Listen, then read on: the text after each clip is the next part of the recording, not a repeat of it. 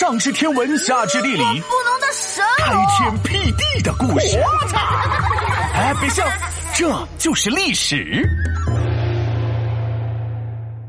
唐诗双子星，生活就像一首诗。床前什么光？哦，对对对对，明月。床前明月，咦，明月什么来着？哦，明月光。诶，什么明月光来着？床前明月光。哎呀，皮大龙，你吓我一跳，被你吓傻了，全忘记了。不行，妈妈布置的唐诗三百首，就你帮我背了吧，我就先撤喽。哎，我跟你说，想让我帮你背诗，这是和尚打架扯辫子，啥意思啊？和尚脑袋都是光溜溜的，所以和尚打架扯辫子不可能的事儿。嘿嘿，哎，不过虽然我不能帮你背诗，但是我可以给你讲解啊，这样你背起来就容易多了。嗯，那也行。哎，不过对了，皮大龙，你说这诗为什么总被叫做唐诗啊？难道其他朝代的人不写诗吗？你这是一个好问题，听我皮大龙来答疑。你都哪来的这么多俏皮话呀？嘿嘿，呃，虽说其他朝代的人也写诗，但是唐朝是诗歌发展的鼎盛时期。唐朝人爱写诗，爬山可以写一首，吃到好吃的可以写一首，送朋友远行写一首。唐朝人写诗几乎就像现在的人发朋友圈一样平常。仅仅《全唐诗》收录的唐朝人创作的诗歌就接近有五万首，有名有姓的诗人有两千多位，这其中有许多有代表性的著名诗人，如李白、杜甫、王维、白居易、孟浩然等等。那你说唐朝诗人那么多，最厉害的是谁呀？俗话说得好。古诗看唐朝，唐诗看李杜。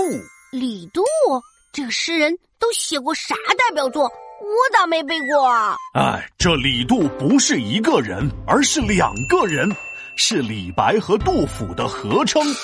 李白和杜甫是唐朝诗坛上的双子星。这俩人，一个称作诗仙，一个叫做诗圣，一个浪漫潇洒，一个现实生动。嗯，我懂。我妈就经常说我爸天天胡思乱想，天马行空。要不是我妈脚踏实地的挣钱，全家呀都得喝西北风去。哎呦，可以啊，闹闹。除了吃喝你能行，理解力也第一名啊。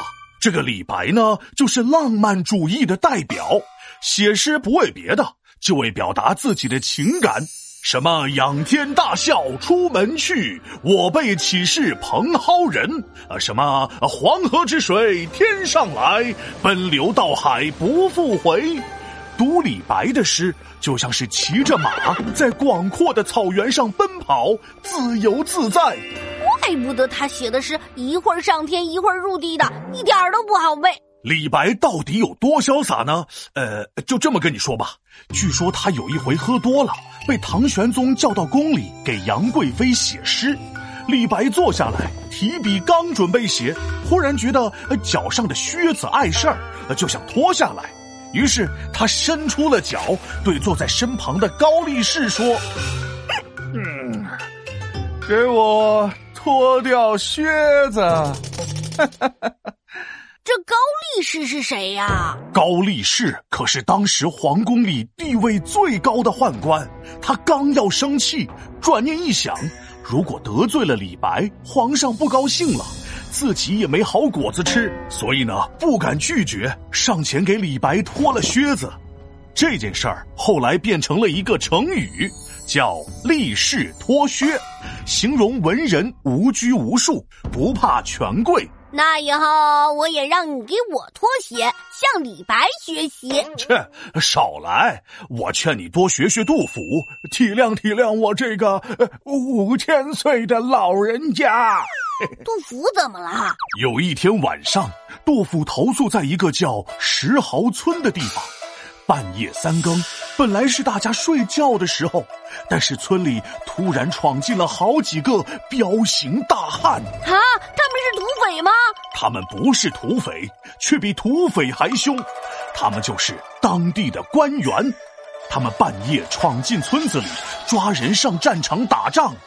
这户人家的老奶奶说：“我有三个好儿郎，全都被抓上战场，两个死了回不来，只剩孙子在喝奶。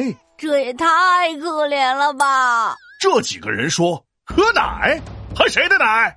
那就是还有个母亲，快把他交出来！”老奶奶怕自己的儿媳妇被抓走，孙子就没奶喝了，所以她只好说：“这样吧，我上战场给士兵做饭。”那几个人勉强同意了。就这样，老奶奶也被抓走了。杜甫看到了这一幕后，很受触动，于是就写下了《石壕吏》这首诗。因为他的作品就像是用诗歌记录下历史，所以也被叫做诗史。这杜甫和李白写的诗还真是大不一样呢。嘿嘿，所以你更喜欢谁呢？嘿嘿，如果听故事的话，我两个都喜欢；如果是背诗呢，我两个都不喜欢。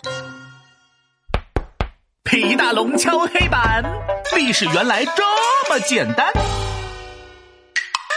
古代诗歌看唐朝。唐诗地位特别高，尤其李白和杜甫，文章美名千古飘。